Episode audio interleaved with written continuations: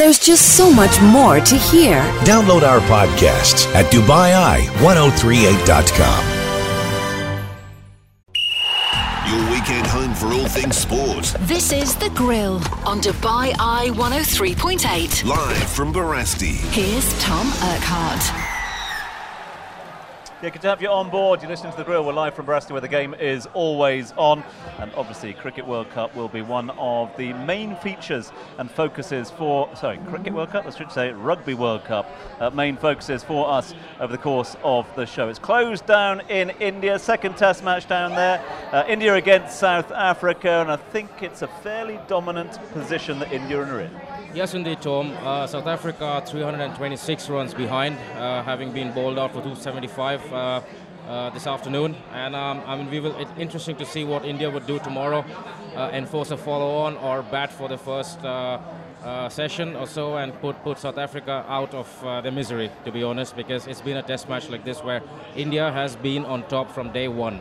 And South Africa, like I said, need to raise their game. Yeah. No games in the European qualifiers until 5 o'clock this afternoon, when in fact Republic of Ireland will be in action a little later. They take on Georgia at 5 p.m. this afternoon, the only of the 5 p.m. kickoffs, so that within the next hour or so. We'll give you some team news ahead of that game from Georgia, Republic of Ireland, later in proceedings. Talking of Ireland, though, Ireland as a whole, the Republic and Northern, represented in the green of the Irish rugby team. How are they faring, Mark Archer? Yeah, they're looking pretty good for a quarter-final spot. They needed to win well today, and they're doing so against Samoa. They've just scored their fifth try to fullback Jordan Lama.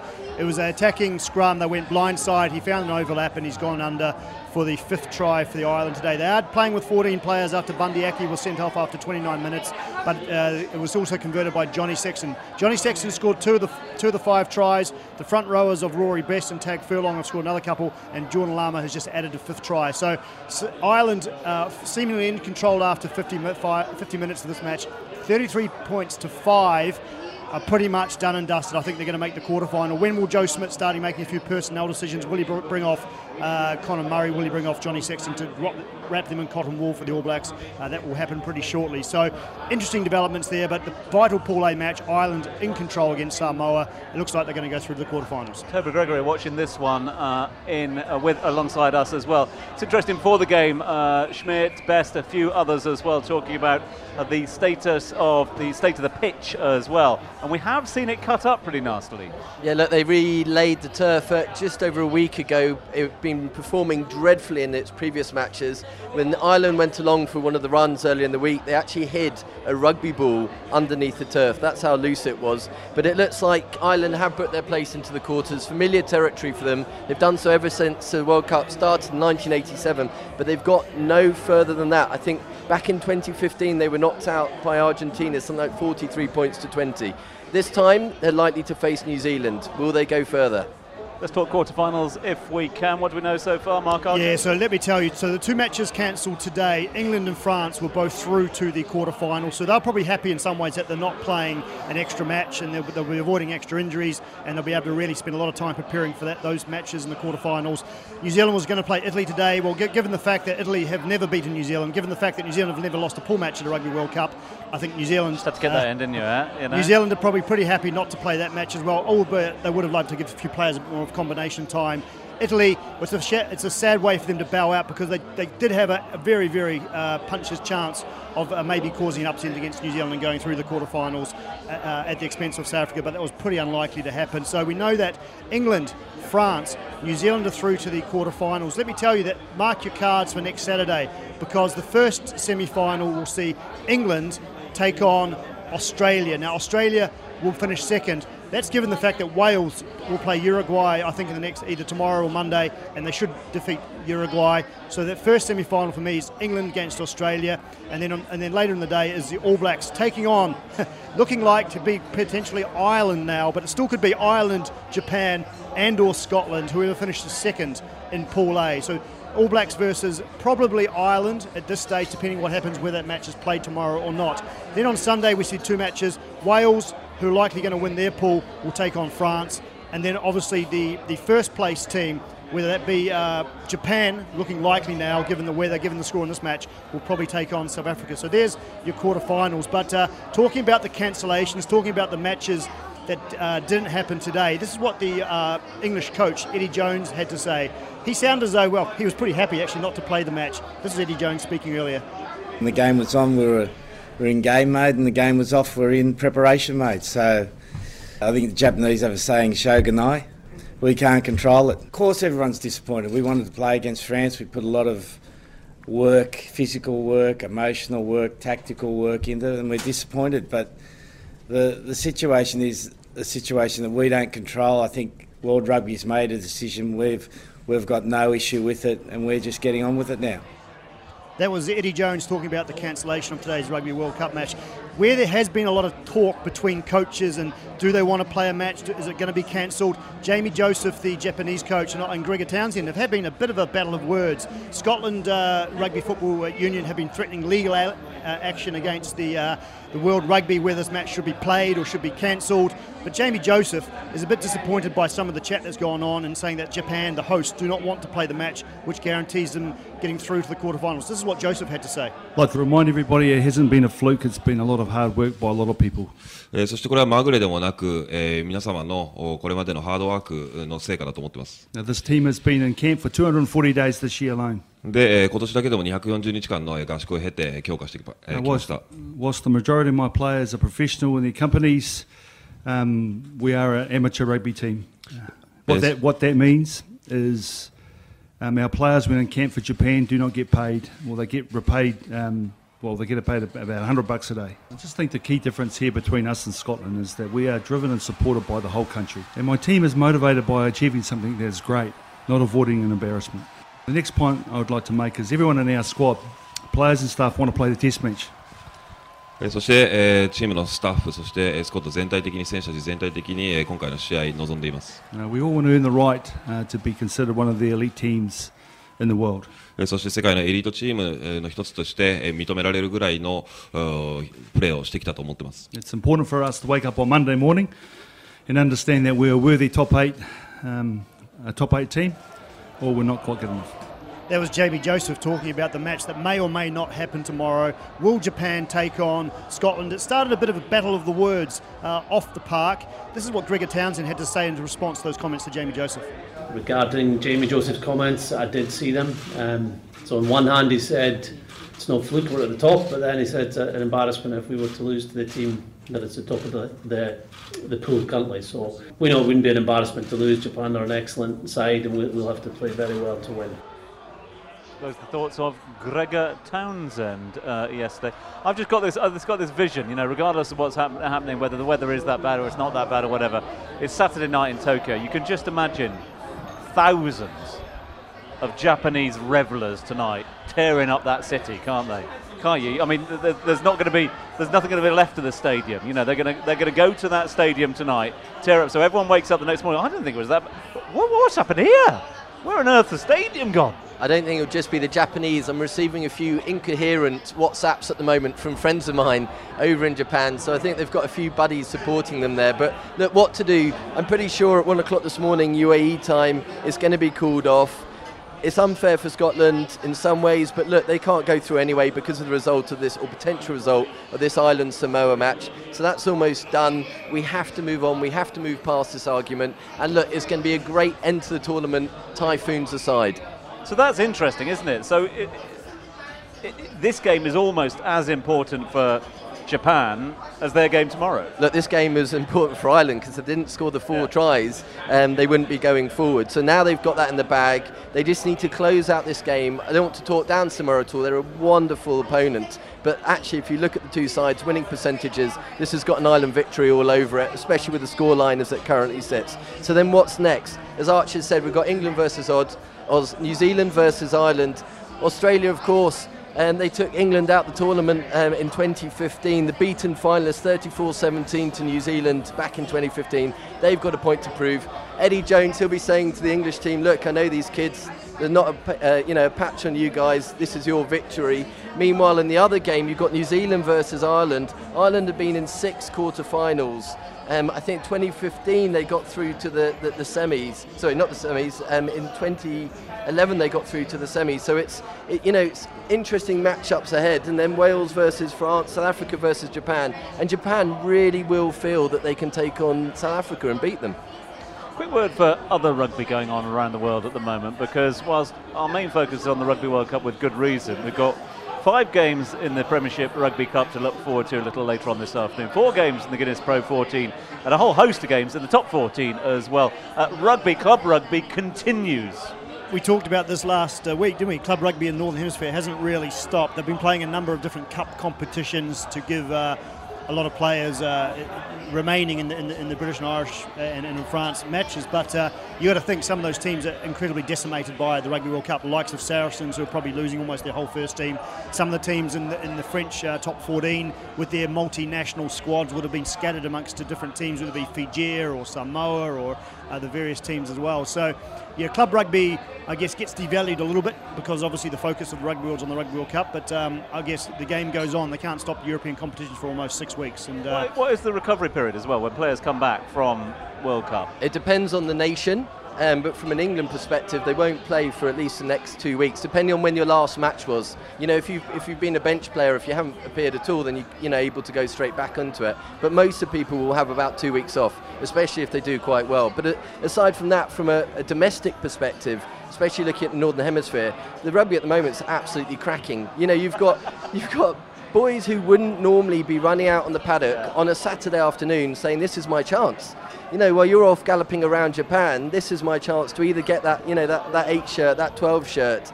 And these are people who would have played each other in the A-League team, so they know each other very well. And the standard is fantastic. You know, with professionalism as it is, you know, the top flight rugby back in each of these domestic competitions is leaving nothing short. When you're looking for players of the week, a new name is coming up each week that you didn't know about. And they're really putting their hands up. You remember the Six Nations, other tournaments, they're not that far away. So actually, these boys now have a chance to say, look, sir, I can do some good.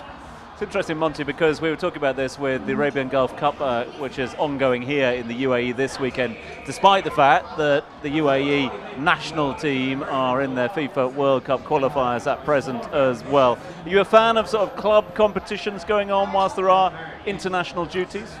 Yes, I follow more of club football, but obviously I keep an eye on international duty. UAE had a fantastic win, I think 5-0 over Indonesia. And there's another news that we can all take up is Iran's win over Mongolia, I think, and for the first time women were allowed in stadiums, into a packed stadium, and the FIFA president made a very strong message during the FIFA awards, saying that we will allow women to enter stadiums, and everyone has the right to go and watch games. Yeah. So many talkers out there in the world of sport, and the Rugby World Cup is throwing up a lot. Now, you've been dealing with friends who have been over there. Not ideal situation at the moment because of the weather, but you can't control the weather to a certain degree. Experience thus far, and will what's happened in the last 24 hours dampen, excuse the pun, the enthusiasm for this tournament? Not at all. Far from it. In fact, they're having an amazing time. Every single person, perhaps. Different to other tournaments, you know, you'd normally ping-pong between the Northern and the Southern Hemispheres. Oh, we're off to New Zealand, we're off to Australia, or this year it's back off to France or the UK. Even when it's, a Welsh tournament, they played matches in England. So it's great to have that break. Most people haven't been to Japan before. They're having an absolutely fantastic time. The Japanese know how to lay on a party, and the fans are soaking it up. Mark Archer, about to get on a plane to head on over there. Have you got rid of those ridiculously expensive ones that you're ready to give? He sold them to me. Yeah, flogged them to Toby Gregory. You didn't fall for that, did you? Well, we bought our tickets about a year ago, so we're sitting pretty. You know, semi-finals and finals. Anyone's going to want those. There's no shortage of takers. No, looking forward to 2 weeks' time, heading over there for the semi-finals. I do feel for some friends. I flew back from Saudi Arabia on Thursday night after doing a week's work, and I had colleagues who were flying over yesterday for the England-France match that I think cancelled their flights and their tickets and their plans. They've been planning for over 12 months to go see England-France. And then they were thinking about staying on for the quarterfinals next weekend, but then the logistics became too difficult, the cost became too difficult, so I think a lot of fans may have cancelled trips from England and from France for that match. So it is disappointing. You do feel for the fans who have probably put together a trip of a lifetime or a once-in-a-lifetime trip to Japan, and that's what can you do with when Mother Nature gets in the way? It's going to be interesting, and hopefully this is the only delays we'll see. However, here's another little thing I'll throw into the mix, if I may, into the typhoon mix, which is there is no contingency day for a final. If the final were to be cancelled because of typhoon conditions, my reading of the situation is it's a count back on points in terms of how many points you finished your group with. So that could be significant as well, when some teams are being prevented from adding to their points with bonus points, missing out on one game. World Rugby needs as many friends as it can get right now, and I'm sure should there be an incident where something is looking to be in jeopardy, there will be a gentleman's agreement and sense will prevail. You know, the trouble is the nations who have been impacted by this current cancellation don't have influential enough friends. You can imagine if New Zealand had slipped up and needed to qualify and their game was being, you know, cancelled, there'd be absolute uproar. Our resident Kiwi is not paying attention at the moment, but I'm sure it had something to say. I thought the tiebreak was who scored the most boundaries, Tom, or some sort of obscure rule like that. Well, look at that. The interesting thing is, okay, I think we're a long way away from predicting who's going to make the final, but should New Zealand and England make the final? They can't. They can't. Only one of those two teams can now. Fine, okay. Wales, New Zealand. So should Wales and New Zealand make the final, it would be New Zealand. Well, no, New Zealand, still again, I'll stand tight to my pre-tournament prediction. New Zealand will play South Africa in the final. Okay. But then should that game not be played, then New Zealand will win either on head-to-head or points. The fact that they got an extra point. Or the points differential. I need to look at the points differential, but I'd say, yeah, extra points. So then New Zealand would win. Are you okay winning a World Cup in that sort of manner? The rules are the rules, Tom, apparently. So sure. If the World Rugby have made the rules... Little-known rule, and winning a World Cup on a little-known rule, you really? Well, to me, head-to-head tiebreaker in the group stages should play its part. New Zealand beat South Africa in the second game of the tournament, so there it stands. But it's unfortunate, and you do hope that a knockout match will not be affected, whether it be a quarter-final, a semi-final, or final won't be affected by the weather. But as I said, you can't argue with the weather gods. When they'll have their way when they want to, and it would be unfortunate if weather did play a role as a factor. Look, the easy thing is when it comes to the final, it's just one match. I know it still affects the spectators, sponsors, etc., but it is just one match. Therefore, there are other stadiums available. The difficulty is, particularly from a ticketing perspective, who gets to watch it and who's left outside the stadium. They won't change the rules, though. The rules, there's no way they'll back down. All the teams signed a charter. These are the rules. It's like New Zealand complaining about the boundaries in the Cricket World Cup. Then they should have changed the rules after the fact. We're not still on that, are we? Well, you know...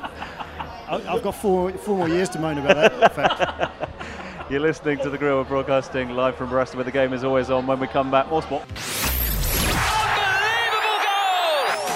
This is The Grill, live from Barasta, where the game is always on.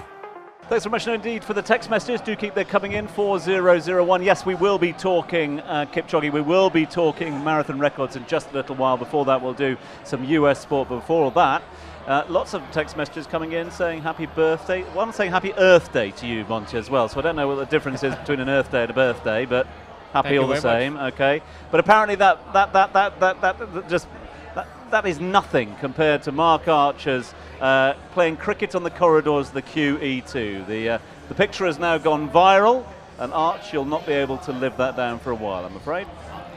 It was my last worn cricket kit, Tom, as you'll know. We're well tourists, and perfectly respectable in recent years, and perfectly respectable in the 1920s. Quite right, too. Let's get on to all things US sport. NFL, tell me more. Ross Christie. Let's head our attention to... New England, because the New England Patriots defeated the New York Giants 35-14. Tom Brady threw for 300 yards in this one. Sony Michel rushed for 22 carries and 86 yards. Julian Edelman pulled in 9 receptions for 113 yards. This New England team just keeps rolling. Tom Brady, happy for win number 6. Happy we won. Happy to get to 6-0. So yeah, we just grinded it out pretty good. Got kind of forced into one grouping there in the second half. I don't think that's ever happened in 20 years. But defense played great, special teams played great. Outside of a few plays, you know, would have been pretty good. So I'm hanging in there. On the other side of the coin, Daniel Stephen Jones III, the quarterback from Duke that's now leading the Giants, did not play that well. They had 4 turnovers in this game. He's already had 2 wins under his belt, but going against the New England Patriots is going against quite possibly the greatest team in football. It's not going to be easy on a rookie quarterback. Daniel Jones did not think he played well in this game. You know, I didn't play well by any means. I don't mean to confuse that, but I don't think it was overwhelming. I think it was just bad plays, bad decisions. How tough was it to come in here knowing you wouldn't have Saquon, you wouldn't have Shep, you wouldn't have Evan? You know, I don't think obviously those guys are good players and big parts of what we do, but I thought the guys that played well and stepped up and played well for us. So, you know, I'm not sure we've thought about that a whole lot. I think the guys played well. New England Patriots have 6 Super Bowls, all from their head coach, Bill Belichick. Let's check in with the ever-exciting Bill Belichick on his 6th win of the season. I thought Josh and offensive staff did a great job of, you know, managing the game. And it's kind of an odd game, you know, anytime you get 3 scores in the game that are non-offensive touchdowns, it's kind of a season's worth and all happened in one game. So, you know, a couple of big plays for us on the block punt, on the fumble, scoop and score by Kyle. You know, those are, you know, great plays, and, you know, we took advantage of those opportunities. Had some turnovers, though we played the ball well and got our hands on some balls. So that was, you know, it was good too. But, you know, offensively, those guys showed a lot of toughness out there today and just, you know, battled through, you know, the situation that we ended up being in. So it's really, really good job by those guys and by the offensive coaches. If that is his victory voice, gentlemen, I would hate to see him at a funeral, because he just won his 6th game of the season, undefeated, could do no wrong against the New York Giants, and you just wouldn't know when he comes to the podium, would you, Tom? No, not that Bill needs another line or some of that, but you know those sort of like meditation soundtracks that you've got to listen to get to sleep at night? Do you reckon you could just do a Bill Belichick version or not? Just have him to tell you about the post-game speech. Yeah, goodness gracious. It's so weird, isn't it, for a team that is just so glorious at the moment and are breaking records left, right and centre. You just got a guy who sounds like couldn't give 2 hoots at the top. Well, maybe that's why they're breaking the records. Maybe it's because the culture that he instills upon the organization and his players, and it starts with Robert Kraft up at the top. So we'll see how well these New England Patriots are to do. I think they are the team to beat in the AFC, certainly sitting at 6-0. I was just going to talk about the AFC, Roscoe. It looks like they are heads and shoulders above anyone else. But Kansas City, the Chiefs, have also started the season pretty well down in there in the West. Yeah, Kansas City's doing good out there in the Midwest. They have a great quarterback in Patrick Mahomes, who is my starting quarterback on my fantasy football team. But they did trip up last week with their first loss of the season, but Patrick Mahomes, boy, he's playing lights out for them out there in Arrowhead Stadium. He already has almost close to 2,000 yards passing. He already has 11 TDs. He could be this year's MVP. He has a tough test in Arrowhead and Kansas City, then Missouri, with Deshaun Watson and the Houston Texans coming to town. The Texans are sitting at 3-2. They're also a hungry team out there, so that'll be a good game. Switching across to the National Football Conference, it seems to be a much more even division. The only undefeated team there, Ross, is the 49ers, which is a little bit of a surprise going into the season in the West, but a much more balanced conference there across the board. Yeah, you mentioned those 49ers. They are a surprise out of the Bay Area, sitting at 4-0. They're heading down south to California in the Los Angeles Memorial Coliseum to take on the Rams. Jared Goff and company coming into this game. I like the 49ers in this one. I think the Rams are up for the taking. While they have been there and they've done that, they have McVay as coach, they have Gurley right there. I think they are for the taking. I like what Garoppolo's doing at the quarterback position for the 49ers, and Shanahan is dialing up some amazing plays for that offense. They're really firing on all cylinders, so I think they are the team to beat right now in California. And 2 other teams that have started the season well in the conference, both 4-1, is the Green Bay Packers and the New Orleans Saints. They look to be the best of the rest at the moment. Yeah, Packers, Aaron Rodgers and company. There was a little bit of a feud between him and his head coach in the preseason about play calling. You saw the spat on the sidelines, but everything seems to be rolling.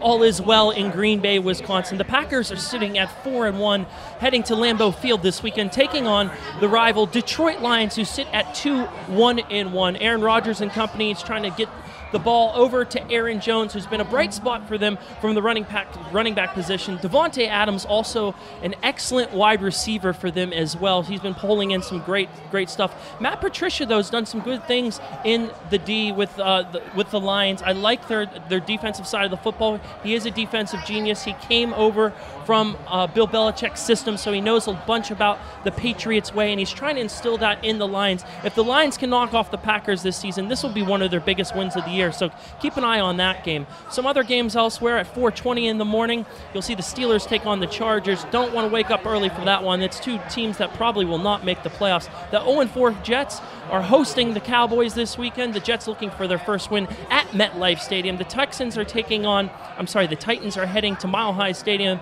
in Denver, Colorado to take on the 1-4 Broncos. The 1-3-1 Cardinals host the Falcons, who sit at 1-4. Both teams searching for their second win of the season.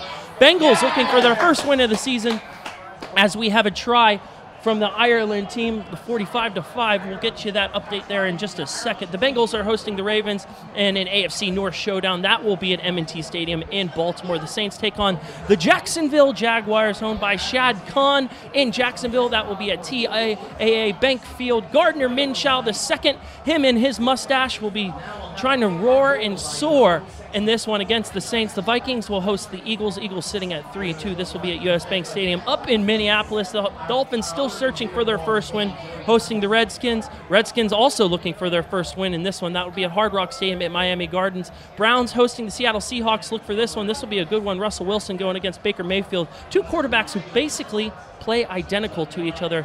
So those are going to be all the games this week. Should be a fun, exciting week in NFL Week 6. Good on you, Roscoe. We will talk golf in a few moments' time, both international and local, but not, though, before we have caught up with Mark Archer, because there's been another score. Yeah, 10 minutes remaining of this Rugby World Cup match. Pool A, Ireland, who needed to win and score 4 tries against Samoa. I can tell you they've completed that with some success. They've just gone over for their 6th try by Andrew Conway, replacement player. That followed a score by CJ Stander, and I can tell you that Ireland now need 47 points to 5. They've played 50 minutes of this match with only 14 players after Bundy Aki was sent off with a red card after 29 minutes. So it's Ireland all through to the quarterfinals next weekend. They're likely to take on the All Blacks. What a cracker of a match that will be, and Ireland will hold no fears taking on the All Blacks in that quarterfinal. So 9 minutes remaining, Ireland 47, Samoa 5. Ireland will now move forward to the quarterfinals. Break time. When we come back, let's talk more cricket. We're going to talk some football as well. That's coming up next. Unbelievable goal! This is The Grill, live from Borasti, where the game is always on. So let's turn our attention to some of the big football stories of the last 24 hours. European Championship qualifying games kicking off in round about 25 minutes' time. Ireland will get things underway with the first game of the afternoon. As a result of yesterday's results, Portugal continue to impress, Monty. 3-0 winners against Luxembourg. Yes, Tom, a very good result for Portugal, because it keeps them strongly in contention to qualify for the Euro 2020 next summer. And Cristiano Ronaldo, as we know, was on 698 goals prior to that game. He scored a fantastic goal. If anyone's watched the game last night, that was one of the top 10 goals probably in the qualifiers. And the next game that Portugal play is in Ukraine, and a very important game, because if Portugal beat Ukraine, then Portugal does guarantee a place in the Euro 2020 next summer. So that's the team. What about Ronaldo himself? Because he's breaking records left, right and centre. Yeah, Ronaldo is on 699 career goals at the moment, and there's just news a while ago where the president of Sporting Lisbon has said that he wouldn't mind naming the stadium Jose Alvalade after Cristiano Ronaldo. That's a fantastic honour. And as we know, Ronaldo, he's like a well-oiled machine, and he just doesn't show any signs of ageing or going away. I think he could play on for another 5 years the way he's maintaining himself. Where do we stand on that one, boys? Do we when a player is still playing the game, should a stadium be named after a player that's still playing? It's all a bit bizarre. You normally do it a couple of years after, maybe even 10 years after. Yeah. You look back, you remember, you reminisce. There's a reason for it. It doesn't make sense for this to be done now. In terms of cricket, you have currently playing. For example, Virat Kohli, I think, had his the stadium in Delhi. There's a stand which is named after him already, and I don't know whether football is following the same concept. James Anderson has a stand named after him as well, doesn't he? Is that right? No, he has the. It's either a stand or an end. Yeah, isn't it? It's an end. End they used to bowl from. But he's still playing from for Lancashire and for England. Yeah. So yeah, it's a bit weird. Look, it's it's a bit like being knighted or given an honour. I think it's better reflectively after you've retired, and then you're given the right accolades. They never retire a player's shirt whilst he's still playing, do they? They always wait till his retirement. You never get elected in American sport to a Hall of Fame. I think it's to 5 years after you've retired.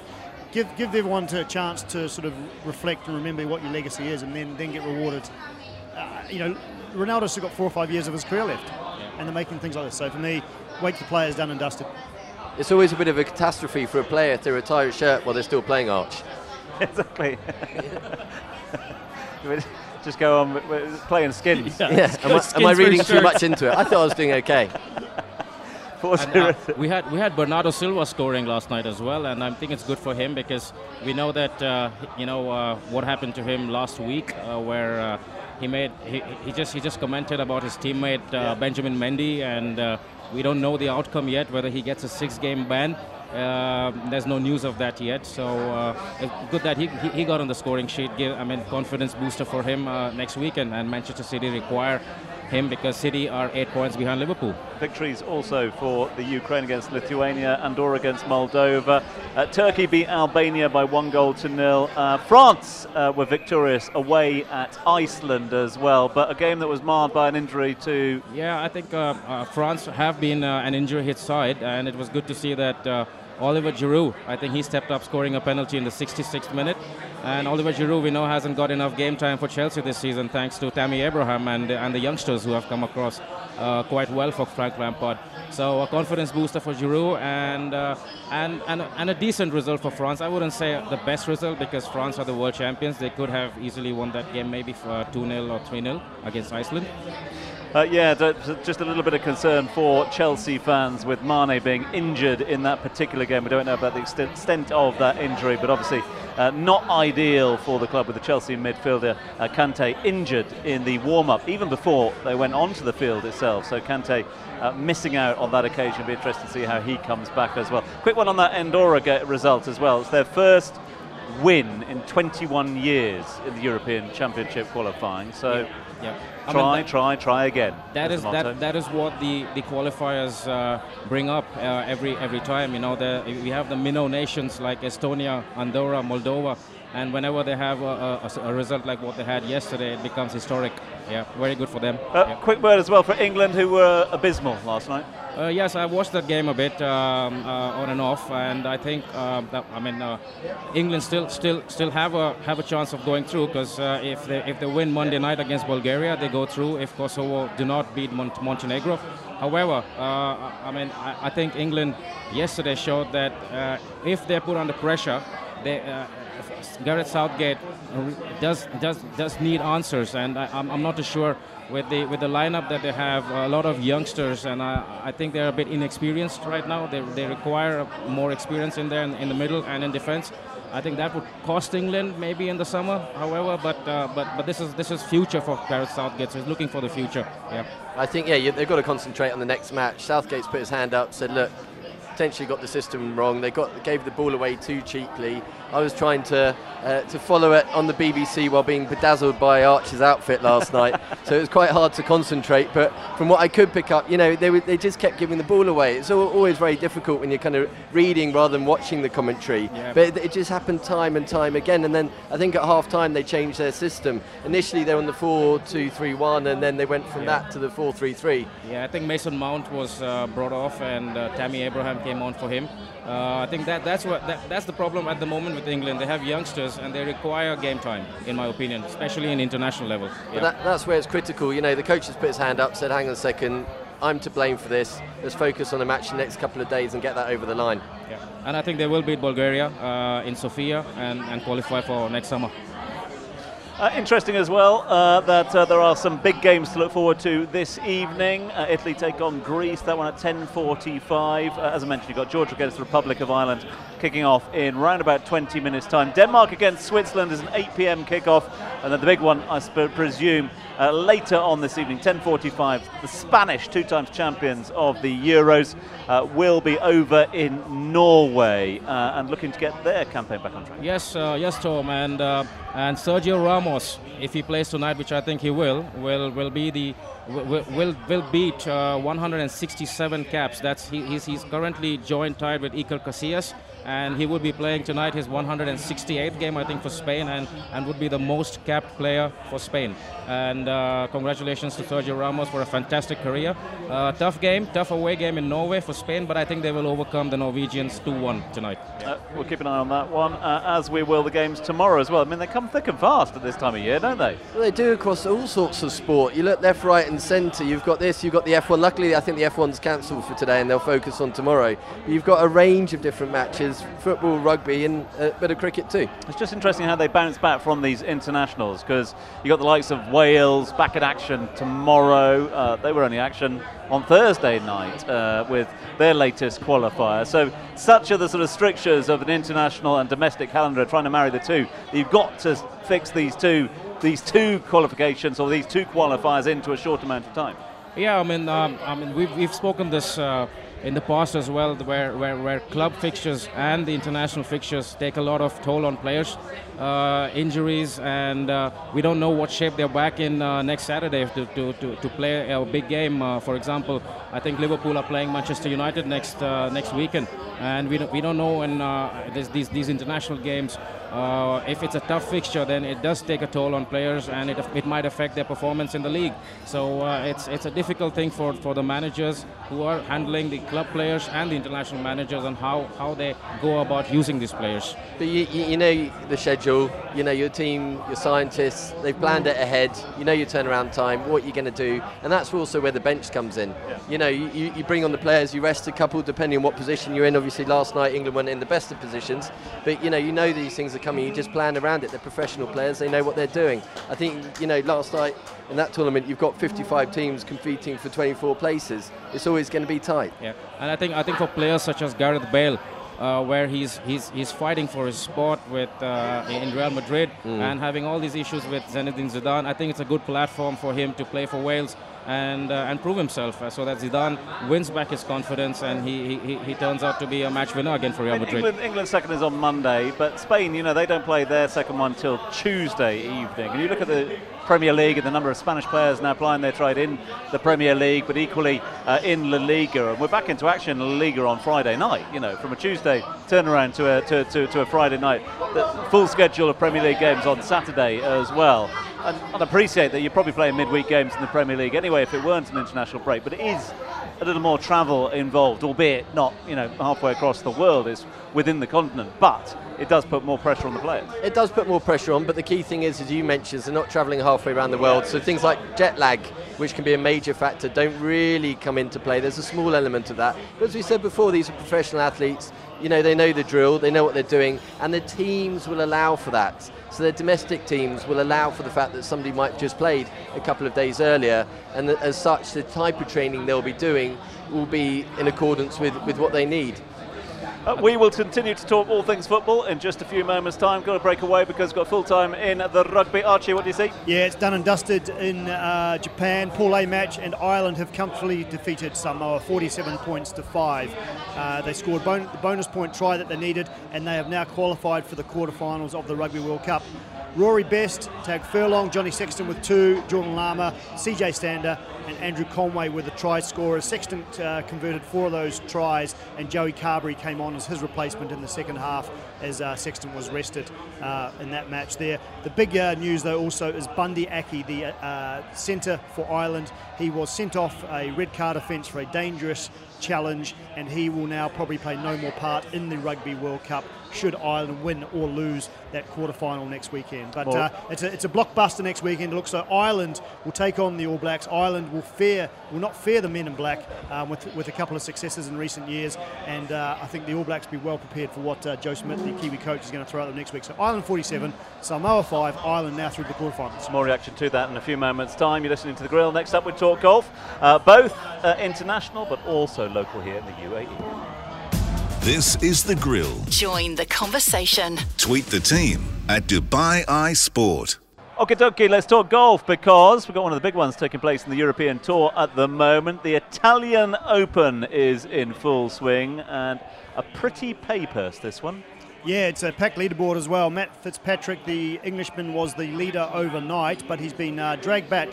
Kurt Kittelmeyer is now leading. He's 5-under through 12 holes in his third round for a one-shot lead at 11-under par.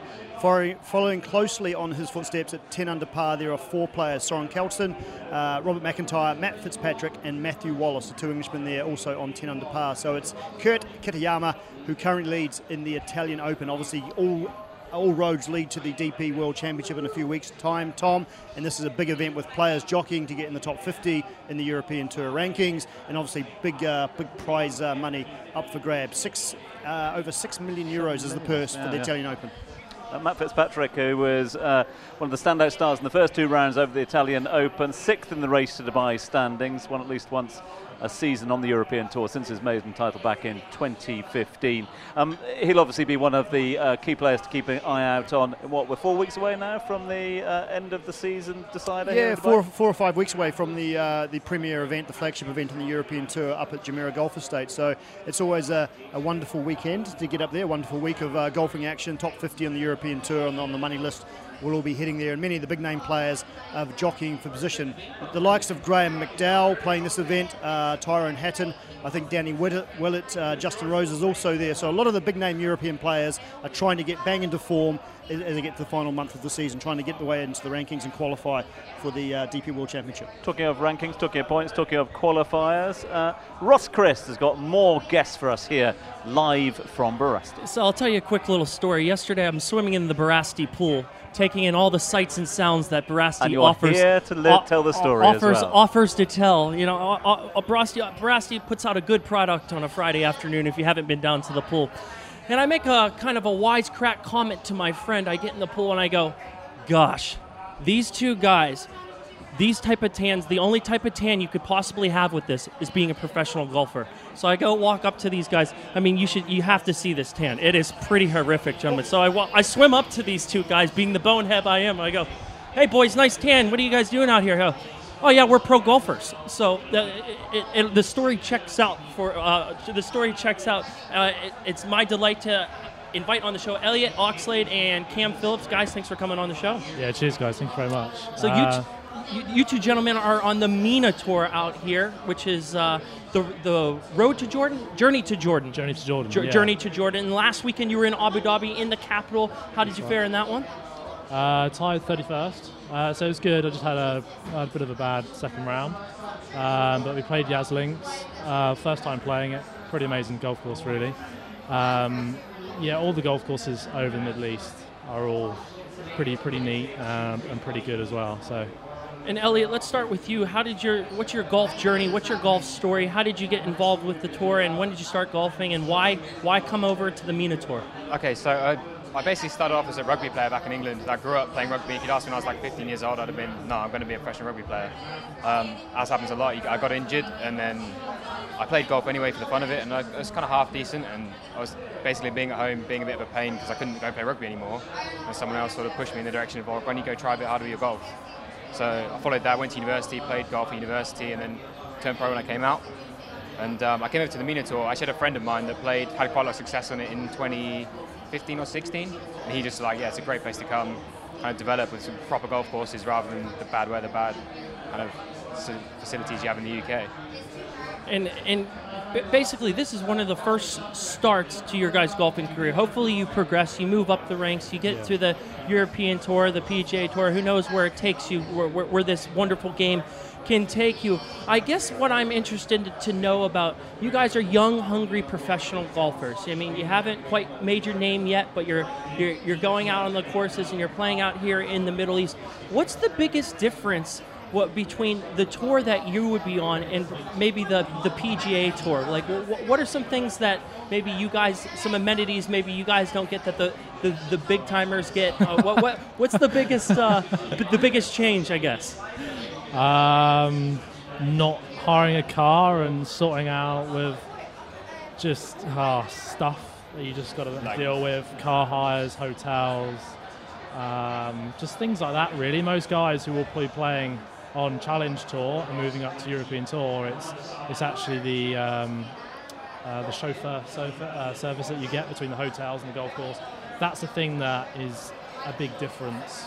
That's the thing that people look forward to. The guys look forward to when they are playing the European Tour. But in terms of difference, it has to be money. Yeah, I mean, the money is ridiculous at the top level. But they're all really good players. You have to. It's very much you play better, you earn more money, you get into better things. So like the World Golf Championships, that's for the top 60 players in the world. So everyone makes money that week, and more ranking points. So basically, the better at golf you get, the higher you will stay up at that level for, which is how it should be, to be honest. Because when you play well, it's a hard sport to play well in and actually do well in, because there's so many variables. And as soon as you start playing well, then it should really look after you and stuff like that. So. And Elliot, aspirations for you? Obviously the MENA Tour has been a great initiative in recent years. It's a stepping stone to potentially the Challenge Tour, which is the feeder tour into the European Tour. Do you have goals to try and either qualify automatically for the Challenge Tour, or, as you say, get more money up, get more experience, and just, you know, advance in the professional game? Yeah, I mean, precisely. It's a developmental golf tour, so it's just a stepping stone to get to those higher levels where you're earning proper money and making a real career out of it. But I would say it's mainly an opportunity to just be competitive with the best players you can find in the regions. So you're trying to always improve your game. Like, if we were already playing European Tour standard golf, then we wouldn't be here. Like, we do have to progress as players to work up through the rankings, but it's a good play. You can't just sort of go practice at your home golf course all the time and get really good there. That doesn't necessarily translate to playing well in competition, so you always want to try and compete on the best golf courses against the best players you can find. Question, I know it's very vulgar to talk money, but since you brought it up, let's talk money if we can, because in terms of, the aspiration is, if the higher you go at the rankings, the higher you go on the tours, there's more prize money, etc. But in terms of getting onto that, I mean, are you completely self-funding? Is it down to sponsorship? I mean, do you know what? We actually went to the mall this morning and we had some lunch. And we must have been chatting for about an hour and a half just about sponsorship, ways to do it, because we are both self-funded. Yeah. We've also, our parents as well, help us as well at the same time. Yeah. And we don't abuse that. We actually make sure that every penny that we use it stretches us as far as we can go. So our accommodation in Jordan, we paid £6 a night. We weren't staying in the Hyatt Hotel, and we drove down from Amman to Aqaba. And actually, we got a funny story about that. We drove down from 12 o'clock and we arrived at 8 o'clock in the morning, because Elliot drives everywhere. I don't. I just sit in the passenger seat and just go to sleep. So it's perfect for me, but for Elliot, he does all the driving. So we were driving down, and we must have stopped two times. Yeah, it was twice, wasn't it? And the second time we slept, and I woke up. And I left was like desert, right was desert. I was like, where the hell are we? I have no idea where we are. And I've turned around and I've looked behind, and there's this army truck coming along the side of us, and there's this guy with this massive 50 cal gun, on the back. And I'm like, oh my God, what is that? And he's driven past and he's reversing back. And Elliot's asleep at this point, and I'm like, Elliot, you need to wake up, And he's like, whoa. And then this guy came along and he was just like, hey, you're no sleep, you go, you need to go now. And we found out that it's to do with smugglers and things, and bandits. So we didn't actually think it'd be like that, because when we went to Jordan for the first time, everyone we met was so friendly that we thought, sitting on the side of the road would be absolutely fine, just like back in the UK, but obviously not. Just keep moving, yeah? Yeah. Keep moving, yeah. Moving and swerving, that's the best way to do it. Know that. Yeah, so, but, I mean, in terms of sponsors and things like that. I suppose that is that one of the sort of stepping stones. But before even that, are there sort of development funds that you can tap into through? Not really. No, I mean, you could go. There are. So there's a management company called Genahura, and they basically held like an academy day, and then if they see potential and you play well on that day and things, and they'll give you like a what do you call it, like a scholarship. So they give you like 10 grand to then go ahead and use for your season, and they'll advise you during that season as well. And I don't know, do you know anything that's like that, Elliot? Not particularly, no. I mean, most guys, there's a few guys that get sponsored. The sponsors generally come from people they know back home, well-connected, like friends, that type of stuff. Most guys, I'd say, probably I'd guess at least 50% of the tour that play here will be going home after the season finishes, and will go and work in whatever they do back home. Like, for myself, I do a bit of coaching, and I've worked in security, like at nightclub doors and that sort of stuff over the last few years. Just whatever you can do to kind of minimise the amount of work and keep the flexibility so you can go and practice. And in terms of the sort of the support you get from the tour as well, I mean, do you get preferential rates at accommodation? Do you get preferential rates on flights and things like that? Practice-wise we do, don't we? Yeah. Which is good, because we know out here to play golf is quite expensive. So, but yeah, in terms of that. But not really in terms of, like, they don't help us with flights particularly. The tour do provide cheap hotel rates, but they're very safe with it. So they always pick the expensive, nice hotels, and they'll give you like 10% off, but that's still a lot of money. So generally speaking, for ourselves, we try and avoid the tour hotels just because we know there's normally a cheaper option around the corner that might not be quite as glorious, but it's going to save us a fair amount of money, which each week doesn't add up. But then by the end of the season, when you realise you've sort of, it's cost you 5 grand less or something, that's massive. You talk about the MENA Tour being a development tour. What parts of your game are you finding, as you probably play with a variety of different players, what are you finding is the biggest things, the biggest difference between taking the step up? Is it mental? Is it part of a technical part of your game that you really need to take an extra step? Because we know at the very top levels of golf, it's just a 1 or 2 shot difference, really, that can mean that you're in the Challenge Tour and a couple more shots per season, and you're in the Pro Tour. So, yeah, so what are you finding? What is that 10% for you guys? Is it mental or is it technical? Well, it's just 10% on sort of every part of your game. They're just that little bit tighter. I wouldn't say, well, obviously you've got the exception of, probably I'd say top 100 guys in the world are all going to be magnificent ball strikers, and they've got decent short games and stuff. But like in terms of our game, we're not that different. It's just their bad shots are like our okay shots. So yeah, they're keeping their proximities very, very small and tight. I think Elliot, since playing the February time, he's learnt a lot between February and coming out in September. I mean, what did you feel? Was that more? Yeah, I think it's knowledge. It's massively just to do with margins, like everything, just getting those tighter margins off the tee, around the greens, when you're putting, they're just that little bit better at everything. Like if you look at the stats for the top 10 guys in the world, say, they all gain in every category. So like Rory McIlroy and Dustin Johnson, they're a better than average driver, obviously. They're also better than average chippers, better than average putters.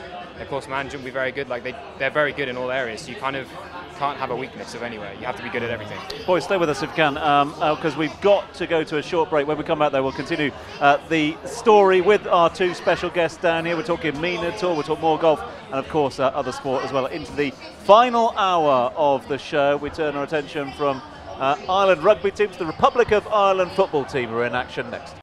There's just so much more to hear. Download our podcasts at DubaiEye1038.com.